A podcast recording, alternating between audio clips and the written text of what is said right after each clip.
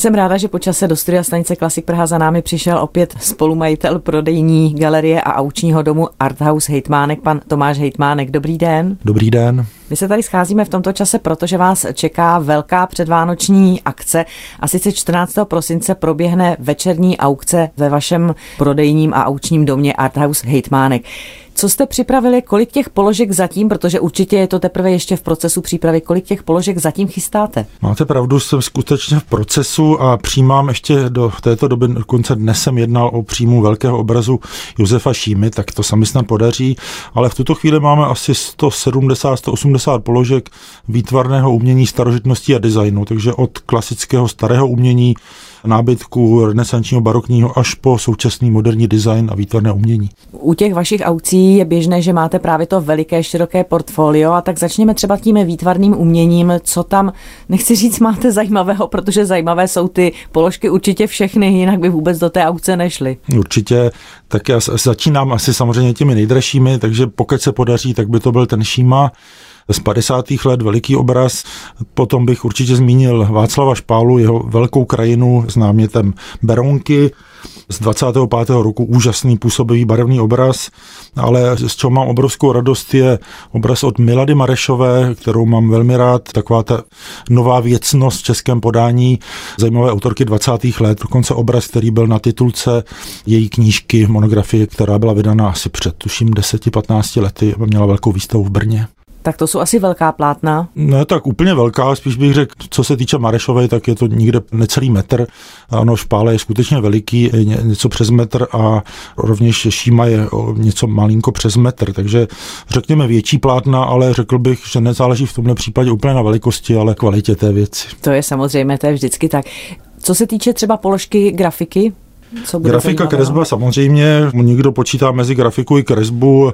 Já bych zmínil určitě úžasnou kresbu námluvy od Josefa Lady, taková netypická věc, protože známe všichni jeho zimní krajiny, ale tohle jsou skutečně taková ojedinělá věc. Námluva samozřejmě pána, který dává květinu dámě sedící v lenošce, takže taková zajímavost.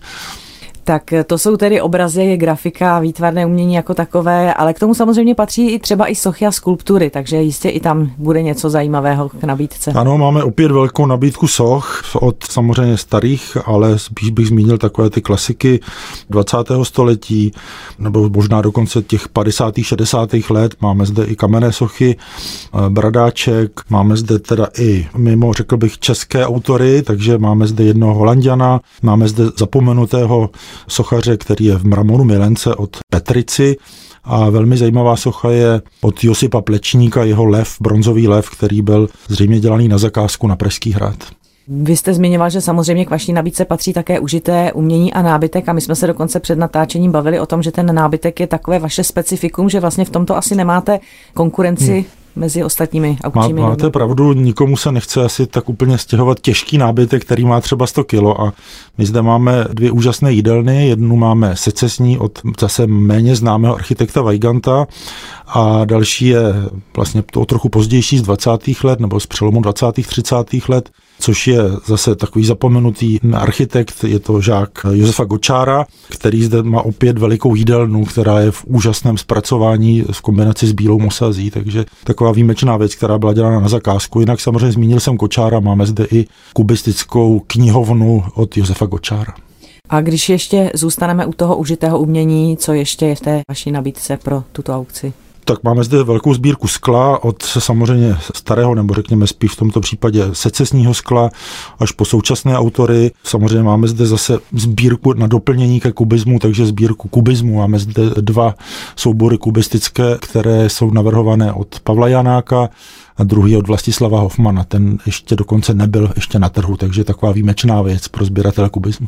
Já jsem zmiňovala, že ta večerní aukce proběhne 14. prosince, to už je ten předvánoční čas. Máte něco v nabídce, co by se dalo třeba použít jako dárek? Samozřejmě toto všechno, co jste jmenoval, určitě taky. Taky samozřejmě, ale tak přemýšlíme ještě o těch takových drobných věcech, jako jsou možná šperky hodinky, možná, že překvapíme i něco v tomto segmentu. Vy máte sebou, což bohužel naši posluchači nevidí, tady celé portfolio vlastně v tabletu, ale pro ty zájemce bude sloužit určitě předauční výstava. Hmm. Tak bude otevřená Já doufám, že ano.